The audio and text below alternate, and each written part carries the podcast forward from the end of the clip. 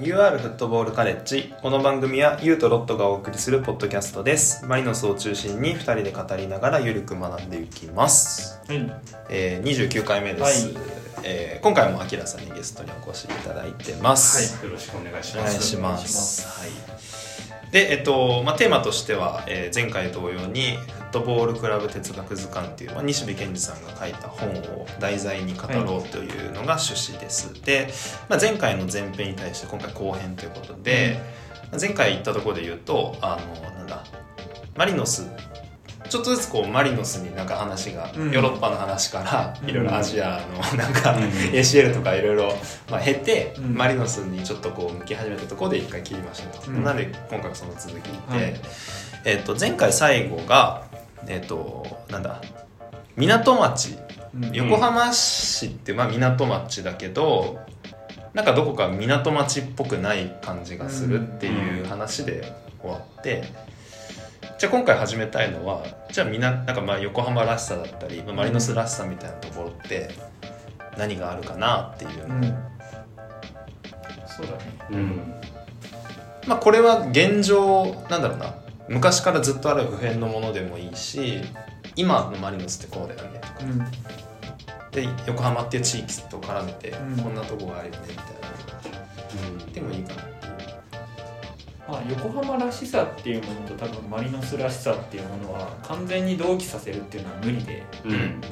なんていうかやっぱりさあの前回も話したけどやっぱり規模が大きい街だししかも横浜 F・ マリノスだけどホームタウンは他にもあったりしてうん。なかなかその確一のものではないじゃないですか、街ってそもそも。そうね。うん。だからいいとこ取りすればいいと思うんだよ、うん。うん。あとやっぱこの件について思うのはやっぱまだ地域密着っていうのがうんできてないっていう、うん。まあ、まだこれから進めていくところそうそうですよね。そうですね、まあやっぱり歴史の浅さとかもあると思う、うん。J リーグの。うん、サッカーそのものに対するなんか理解とか受け取られ方もやっぱりヨーロッパとは違うし、うん違う。うん。この哲学図鑑に出てくるような港町のってやっぱりこうすごい熱狂的で。本当にサッカーが中心に回ってる国とかもあるし。そう。そう。そう。でやっぱりそのそこにいる人たちの階ん？階級っていうのかな？職業もこうなんか炭鉱で働いてたりとか、労働者っていう、まあ、言葉に帰結されると思うんだけど、うん。っていう人たちがやっぱりその余暇というかとしてやっぱパワーを持ってこう応援してるみたいな、うん。そういうイメージの見方なんかありますか？横浜マリノスっぽさ。みんなマリノス好きっすよね。ああ なんか、うんうんうん。他のクラブの人たちも、まあもちろんそれぞれのクラブが好きですけど、あなんか本当に自分たちのクラブ一番っていう人が結構多いかな。うん。うんうんでその形も多様で、うん。あの、まあ、本当に好き好き好きっていう人もいるしいろんなことを見てでもやっぱこうだよねみたいなうん。言い方をする人もいるし、あなんか好きの表現方法が違うにしても、一番好きなのは変わらないっていうのがうん。うんうん特徴かな、うん。僕が惹かれたのもそこだし。うんうんなんかそう一つのクラブが好きのその好きの表現方法の多さうんそれぞれのバックグラウンドとかね、うんあると思うんですけど、はい。そそのいろんな視点があるのがうん。マリノスらしさのまたの一つと思いますね。そのなんかマリノスらしさアキラさんに関係して言うと、うん。わかんないよこれ、まあ、うん。ツイッター界隈とかで見えてる範囲の情報にはなっちゃうけど、なんだろうなそういう発信する人多くないっていう、ああそうねそうかもそれは別になんだ、まあ、我々みたいなそういう、まあ、サッカーの競技的なものをあげつらあげつらってというかいつら 言葉の題材題材題それを題材に。びっくりしたね 題材になんかこういう発信するだけじゃなくてなんか結構こういろんな角度からうん。確かまあノートなりなんかこう喋る系だったり、にまあ、ツイッターとかで発信する人が多いなっていう。作ってみたりね。そうそうそうそうそうそうそう。発信すべきことが多いクラブでもあると思う。うん。うん。うん見どころの多いクラブだよね。見どころ多いと思う、うん。うん。今まさにやってるものも面白いしマリノス、うんうん。それこそまあなんかこんな言い方あれだけど歴史もあるし、ううん。ん確か掘りがいがありますよね。うん。にどこ見ても面白い要素があって、うん。うん面白い要素を見つける人もいるし、うん。それを面白くする人もいるし、うん。なんかそう広がりがあるなここ数年特に、なんかそこのパワーがうん。マンパワーっていうかうんすごい感じるうん。ようなここ数年。うん。そこに関しては港町っぽさを感じる。うん。なるほど。人の熱気ですか、あそうだからイメージのもんなんだろうな。そのその熱が現れるポイントがうん。なんかそのみんなが集まってわーってスタジアムの雰囲気に出るのかうん。その SNS じゃないけどそういう場に出るのかって。まあこれは多分時代の背景的な違いもあるだろうけど、うんそうね。そこに対するコミットの強さみたいな感じがうん。あります、共通言語がマリノスなんですよねみんな、うんうん。なんかあそこでいつも飲んでるなみたいな人たちもいるし、はいはい。あそこでいつもなんかちゃちゃ入れてるなみたいな人もいるし、うんあそこでいつもこう集まって写真撮ってるなみたいな人もいるし、うんなんか本当にいろいろいるけど結局みんなその日産スタジアムに集まったりとか、うんうん。同じユニフォームを着てたりとか、うんっていうまとまりそのものがマリノスうん。うん。なのかな。うんうんうん。それっぽい言葉で言うとなんかダイバーシティを感じるというか、はいはいはいはい、まあ、そこは結構横浜っぽさとつながるところでもあるし。前に言ってたあのゆうくんのさが言ってたさ、うん。あの日産スタジアムの特性のとことも結構絡んでくるんじゃない、そうだね。前言ったのはそのでかくてうん。うん個人的に感じてたのはバックスタンドに座った時にホーム側の人の顔が見えないっていう。うん。要はもう膨大でなんていうか自分の及ばないようなエリアがスタジアムの中にある。単純なこうまとまった一体感っていうことではなくてなんかそれぞれがそれぞれの居場所を見つけて見に来てるっていうのが、ある意味日産スタジアムの象徴的な場所だなっていう話をしたんです、うん。確かあれだよあとだから小机と新横浜でさ、うんそうそうそうそう。小机から来る人がメインスタンドに座って新横浜から来る人がバックスタンドに座ったら同じ空空間を共有せずににそのまま試合を見て帰っていくっていう。こんなスタジアムないよねっていう話をしたよね。にうん。うん、なんかそれはその、まあ、多様性と絡めてもさだからいろんなとこでマリノスっていう共通言語をもとにうん。あのスタジアムに集まってはいるんだけどもうちょっと細かく見ていくと、うん。なんか全然違う角度だったりことをやりながら試合までの時間をなんか迎えてみたいな、うん。なんかそういうのにつながってるんですよね、多様性。語るべきところが多いっていうのはすごく大事だと思う。いろんな人を巻き込む原因になるし、うん。いや豊かなクラブですよ。うん。本当に。だからこそだからそのクラブ側としてマリノスってなんだっていうのを提示する必要はやっぱりあるんですかね。うん存在しているだけで人が集まってくるっていう一面は確かにあると思うんですよ。うん。うんだけどやっぱり今掲げているものは例えばブレイブチャレンジングであるとか、タッキングフットボールであるとか、うん。うん。そういう、まあ、理念哲学うん。うんみたいなものを掲げることでさらに一歩次のステージに行けたりもするわけで、うんその辺はクラブが自分たちをどう定義しているのかって難しい話ですうよ、ん。でもねその定義の重要性はね今回感じたよ。うん。うんあの監督が変わるっていううん。タイミングでここまで、まあ、まだ分かんない部分は測りかねる部分はあるけれど、ここまでスムーズに監督交代しても勝ててるっていう、この引き継ぎに関してはやっぱりクラブの中での共通言語だったりうん。何か共有してる哲学みたいなものがないとブレちゃうと思うし、うん、多分選考も多分やりやすかったですよね、うん、多分あれ。監督として、うん、それに関しては多分そのマリノスのフロントとかもそうだしやっぱりボスの影響が大きいかなと思っていて、やっぱりその自分たちのサッカーっていう、はいはい、まあそれはいろんな表現があると思うんだけど、うん。うん、意識を自分たちに向けて自分たちはこういうものをやるんだっていうのをそれぞれに植え付けたっていうのはすごく大きいと思う。うん。だからこそ監督が変わってもちろん監督がそれに沿った形になってるのもそうだし、それぞれの中でやるべきことが自分たちにあるんだっていうのが明確だからこれだけスムーズに引き継ぎがいったし結果も出てるっていうことなのかな。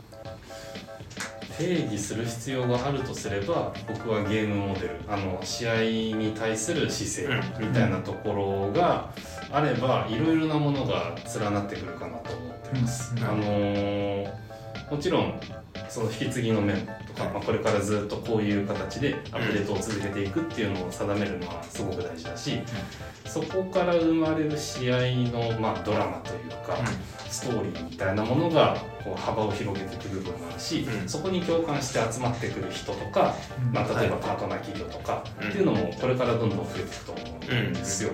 だから一個テーマというか、まあ、そそれこそ哲学に近いものを定めるっていうのはかなり大きなことだと思うんですけど、うん。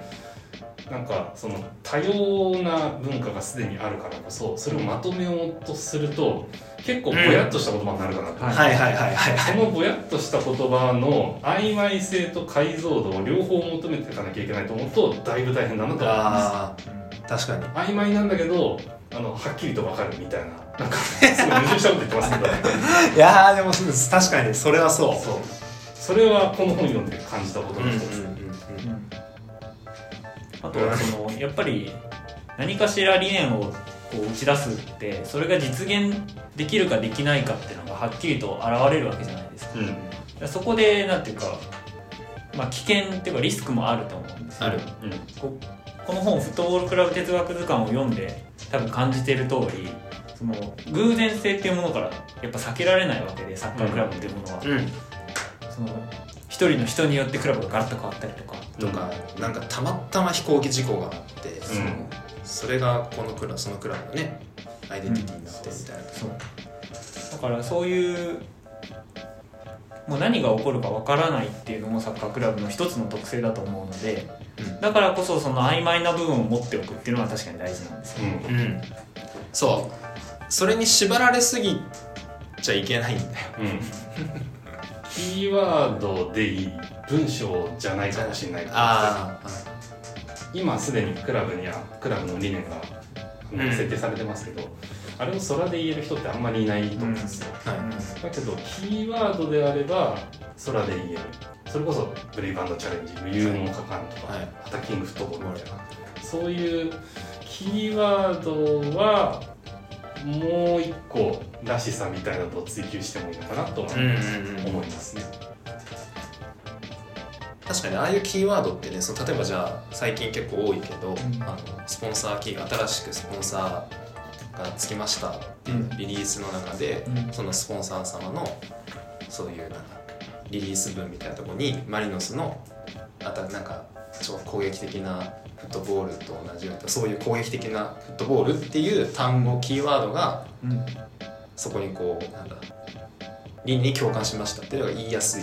うん。っていうのはなんかそういう意味でそういうキーワードレベルでもいいからクラブの理念とか哲学をうん。定義しておくっていうのが大事なことだとうん。うんそうですね。そうですねあとはまああれですよね。あのまあ僕だからかもしれないですけどこういうこと言うのは。あのパートナー企業が仕掛けるキャンペーン一つにしてもそのなんだろう流れみたいなものが組めるようになるというか、うんうんうんうん。自然な流れで訴求をできるようにもなるんですよね、はい。ストーリーってやっぱりその対象と自分とを結びつけるものうんうんですよね。であの企業から見れば対象っていうのは、まあ、あのサポーターお客さんであって、そこにこう結びつけるものがマリノスだとすればその流れを組んで訴求するっていう話、うんうん。そうするとこうなんかいわゆるただチラシ食ってますとかただメール送ってますとかじゃなくてもう一歩こう訴えかけるものを持ってうん頑来るんですよね、うん。これって大事だな。はい。そこで生まれてくるものがあるし僕はそれをマネーフォワードとの関係性に見てるんですけど、うんああいうものが増えていけばそういう意味でも広がりが出てきてうん。なんかその人との付き合い方とか、まあ、コミュニティの広がり方みたいなものが見えてくるかなと思うんですよ。それがきっとヨーロッパのビッグクラブに近づいていく一つの手がかりというかうん。うんヒントにもなるかなと思っててうん。なんかそのなんだろうな企業からすればその宣伝活動かもしれないですけど、そういうキャンペーンを通してこうのちょっとずつちょっとずつこう形作られていくものがあるとすれば、それも結局はそのクラブの色になるしサポーターの色にもなるし、うん。っていうところを重ねていくのもやっぱりそのクラブらしさの追求の方法の一つかな。そこに共感してくれるパートナー企業がこれからマリノスと一緒に歩んでいってくれたら僕は嬉しいなと思うんですけど、うんそうだから細かいレベルでもこう施策が打ちやすくなりますよね。文脈とかストーリーがあるから。そうですねアンジェが退院ってなった時にあの一枚絵がバンって出たの結構衝撃だったと思うんですよね、うん。マネーフォワードから、うん。あのねえっとリリースが出て、まあ、そのメッセージにボディーコピーがあってでこれからもそのあのもっとマネーっていう文脈も絡めて、うん。うんマネーフォワードのそのモットーとマリノスのスタイル、このつながりを持ってあえて打ち出したっていうのは僕の中で結構衝撃で、うん。うんうんあんなことしてくるパートナー企業なかなかなかった。確かに。うんだしあれを見てやっぱりマリノスって前に進むクラブなんだなって。うんうんうん。話。タイミングっていうとなんか一つの終わりなように見えちゃうんですけどいやこれから続くんだよっていうのを後押しされた感じました、はいはい。なるほど。だからトリコロールゴーズオそうそうそうそう。そうですね。だから人と人を媒介する存在ですね。クラブっていうのは。うん。マリノスは多分今そのつながりっていうのをすごく強く感じられてる段階だと思うんですよ、それは当然結果だけじゃなくて全てが連結していて、全てが連結してる。うん。うん。これが結果が伴わなかった時にっていうやっぱり仮説を立てなきゃいけないかなと思って。ううん。んうまくいかない時。に、うん。うん。そう。まあだからそういう時こそすがるべきものがやっぱないといけないと思うんだよね、クラブ側がってことだうん。まあそれは我々サポーターもそうだし、うん。なんかうまくいかなくなると何していいか分かんないみたいになった時にうん。一個キーワードがやっぱあると。うん。そっか我々ってこういうことをしたいんだよねっていうのがこうバチッと見える。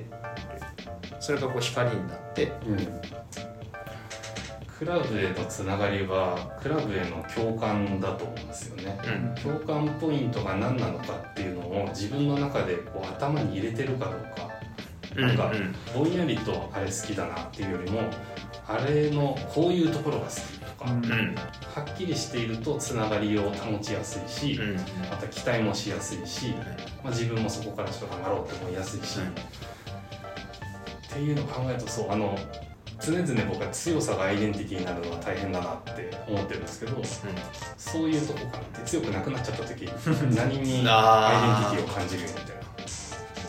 鹿島ですねまあまあリアルマドリードですね。うんうんうん。そうですね、まあ、一方でぼ僕は僕としてはその偶然たまたまマリノスに集まったっていうところにもうすごく意味があると思ってる、うん。そこから新しく何かをなんかり共感して理念を作り上げるっていうこともすごく大事だと思うんですけど、理念なくてただ存在しているっていうこともすごく大事だっうんうんうんていうのも捨てきれないなと思っていて。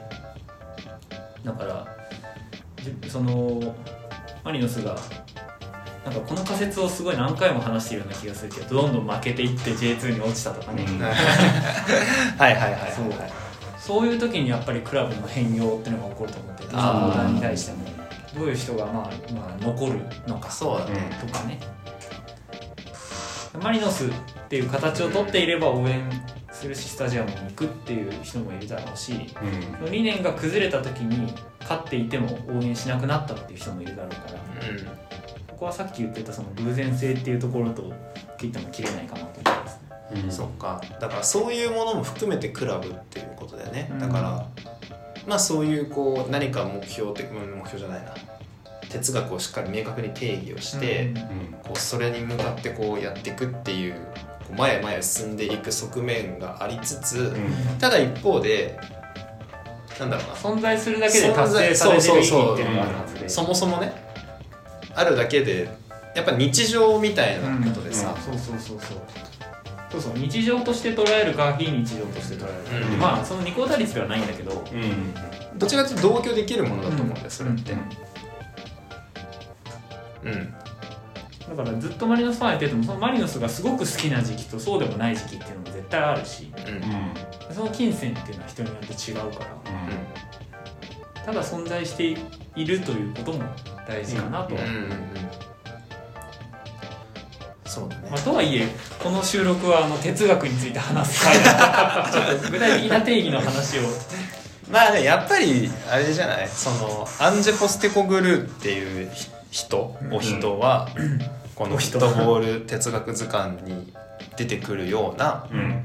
えーレアル・マドリードっていうところのディス・テファノだったり、うん。えーまあ、そういううん人だよね、まあ、うんナポリでいうところのマラドーナみたいな、ビルバオのビエルさんみたいな。あそうそうそうそうそう。そうエいう、ルバのビエルサが近いかもしれないですね、うん。なんとなくうん、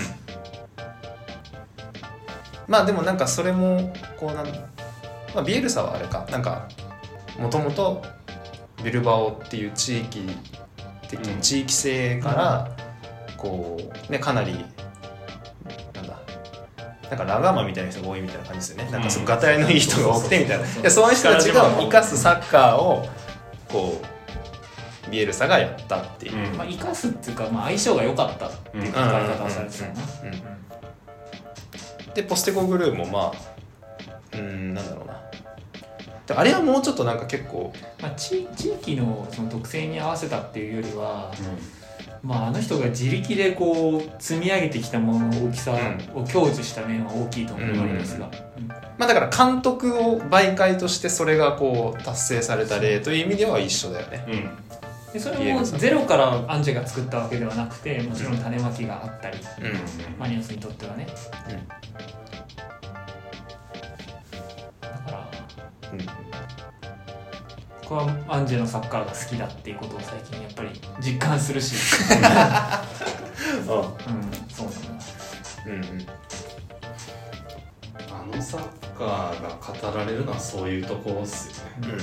うん。なんかサッカーを見てるようで人に語りかけられているような。あそうそうそうそう。ミユガがすごい試されたうん。3年半だったな。特に前半はね。前半はね。あれを見てどう思うんだお前らはっていう、うん我々もねややってる選手だけじゃなくて、見てる側ついつい自分に重ねちゃううん。何かがある。うん。サッカーだったしそう。まあだからああいう人が今後マリノスに現れるかっていうとなかなかうん。そうもいかない気がする、うん。うん。って考えるとうん。今あるそうそうそう。アンジェ・ポステコグルーの作ったものうん。ああいう。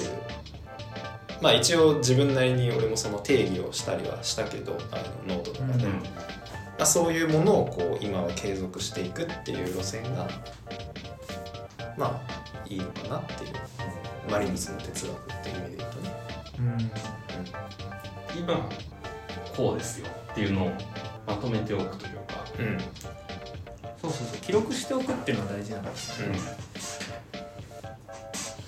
いやだから本当に根付いてるなって思うよ、うん。あのアタッキングフットボールっていううん。言葉が明らかにそのファンサポーターにもクラブのそういうまあ、えーなんだろうな。商業的なスポンサー的なところにも、本当にあれが根付いアンジェ・ポステコグルーが持ってきたものが根付いてるなこのクラブにはっていうのを最近すごく感じる。これを一過性のものにまあ、しないべきなのかするべきなのかって議論もあると思うし、うん。まあこれが去ってしまっうんクラブとしてはその、まあ、アンジェに乗っかるじゃないけど、そのそういう側面もやっぱりあっていいと思う。うんうん。うん。後発的に我々の哲学はこうします我々はこうだったからこれからもこうしていくっていうことだけではなくていやもうこれからは私たちこれでやりますっていう。うん。うん。提示する。ゼロから提示するっていうのもあって。ああそうね、うん。まあ大事なのはやっぱりそういうものを持っておく。なんだろうな。一貫性というか、うん。一体感があることっていうのが組織一番大事なこと一で体感ってね。うん。じゃあ一体その一体感を醸成するためには何をしたらいいっていうとやっぱりみんなが共通して持ってるマリノス像マリノスっぽさっていうのをうん。がなんかこう一致してることというか、ある程度ね。うん。それはなんか定期的に見直しをしていいものだと思ってて、うん。今ここで仮に例えば、まあ、来年30周年だからっていうのもありますけど、そこで何か一つを立てたとしてもうん。その先別のタイミングで例えば5年10年30年みたいなスパンで見た時にもう一回見直しをしてもいいと思う。ん。うんうん。うしそれを繰り返していくことが続いていくことなのかなって思うんですよ、だからこれまでを見ることも大事だしこれからを見据えることも大事だけど、うん。今こうですよっていうのを考えることも大事、うん。なんかその地続きで時間軸で考えていくことが大事なのかなってはいはい思い。ますね、っていうのをこの本見て思った。改めて、うん。これもだからね、まあ、さっき収録前にもちょっと話したけど、あのなんだ長いクラブまあじゃあバルセロナでもいいけど、うんえー100年ぐらい続くクラブがここまで100年ぐらい続いててそこから先も続くっていうクラブがあってその中の、えー、と一つ一時期まあ2019年かなこれ出版された。ん。で、その時を区切ってここまでのバルセロナってこうでしたっていうもので。あって、だからい今まではそういうバルセロナってこういうクラブです。うん。うんでもそれがじゃあ次の100年にも続くかっていうとそれは分かんないよっていう。のをなんか書いてないけど文字としてそういうこと。を、でもそれはやっぱすごく感じたんだよね、うんこうんうんの本を読んで。うん。かな。まあ、そういう意味ではやっぱりこのヨーロッパのチームは100年とかそれ以上の歴史を持っているクラブもあるけど、まあこれからなのかな。まあなんかうん。すごいこんな軽い言い方になっちゃうけど。これからだよ多分。えマリノスがだよね、うん。それは。マリノスも J リーグも。うん。まだせいぜい30年っていう、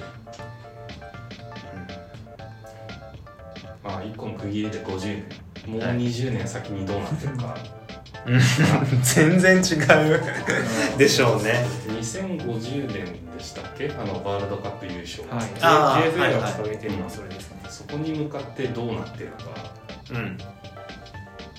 もともと J リーグってその日本代表の強化っていうのも一つ目標に入ってできているものだから、そこにつながっていく何かがあるのかでそこにつながっていく何かにその J リーグと地域のつながりとかうん。あるいはまあ人のコミュニティのでき方みたいなのがあるとすればきっとそれはヨーロッパにもあるので、うん。ヨーロッパの強いところあるいはまあ、ね、南米もそうですよね、はい。っていうそのなんかいろんな見え方するんだなこれって思いますね。うんうんうん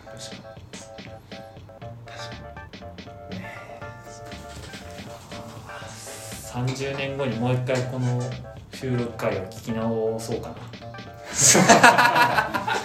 30答え合わせができるじゃない。もう50歳60歳。ぐらいね2051年。長いな。まあでも今多分この放送今回のねポッドキャストでやったことっていうのは、まあ、この本と同じようなことだと思うので、うん。うんうん今今までのマリノスを振り返ってう今こんな感じです具体的な話はしなかったけどね、うん。うん振り返ってはしなかったけどね、でも大体どうだろう？なんかなんか共通認識で持ってるものだったりして、まあ、直近の数年間はできたと思う、うん。でもやっぱり日産 FC から始まるところはんうん。まあ、そこはそうだね。ちょっと知ってはいてもリアルには語れないかな僕はっていう感じですうんうんね、そこはもう本当に昔から見てきた人の言葉を借りるしかない、うん。うんそう。でこのフットボール哲学図鑑面白いのが西部さんが生まれてない時代のこととか書いてある、書いてある。そういう意味で歴史書なんですよ、うん。はいはいはい、そういう時代を別に語ってもいいと思うしうん。なんかいつかの回で喋ったやっぱり口頭伝承っうんていうのはうん。結構侮れないものがあると思うその時も言ったけどやっぱ2018年2月のあのプレシーズンマッチの話は今後一生していい、アジスさんとうん。FCW あれをしながら死んでいきたいよね。そうそうそうあの時の衝撃ったらなかったよっていう話を。あれ見た人はみんな衝撃だったと思うんですよ。おーって言って見てた人は多分いないと思う いや本当に。ね結局喋らないと忘れられるから。そうそうそうです、まあだから羨ましいなとも思った。この哲学図鑑を読んでて、うん。そんな昔からやっぱクラブって続いてるんだよね。っていう、でやっぱ中には戦争とかも経ながら続いてるっていうことの羨ましさはやっぱりあヨーロッパのクラブ。うん。あとまあ J リーグに関してはマリノス以外のところにもちょっと興味が湧く本はい。うん。マリノスももちろん自分の応援してるクラブが気になるけどやっぱ相手あってのものだし。はい。その相手がどういうバックグラウンドでここまで来てるのかっていうのもちょっと気になる本うんうんうん。ですね。今 J リーグにこうこういうなんだろうな。ある程度今こういうアイデンティティですって言えるクラブがどれだけあるかって、うんあんまりない気がしている、うん。なんかこうどうしたらいいんだろうっていうのをうんこう迷いながら数年間うん。なんとかやりくりしてるみたいな印象を受けるクラブがやっぱり多いと。まだその勢力図として J リーグの中で固定化されてないうんでない、そうそうそうまあ、だからそれがさだんだんこうなんだ、まあ、 DAZN が入ってとか、うん。でクラブの格差みたいなものうん。がちょっとずつこう生まれてきている中で徐々にそれが形作られていって、うん。うんなんか見え見えてくるうん。やっぱ今後の話だよね、それ。うん。うん。っていう文脈で考えた時にマリノスとして今マリノスはそれがありますってうん。胸を張って言えることのやっぱ誇りはある。うん。うん。そうだね。そう。って大体話したいこと話せました？はい。いかがでしたか？いや答えのない問題みたいなもんね、あのはいはいはいはい。すごい大学っぽいっすよね。いやいやそそんなのいいです。マキアさんそんなのいいです。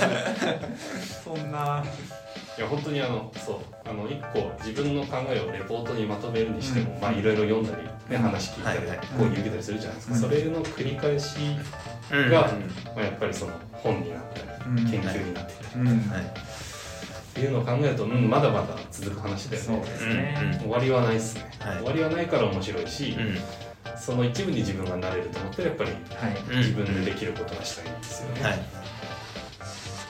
はい。はいすごくいいまとめでした。まとめて ありがとうございます。またあのぜひ遊びに来ていただいて、はい。また他にも聞きたいあきらさんにうん。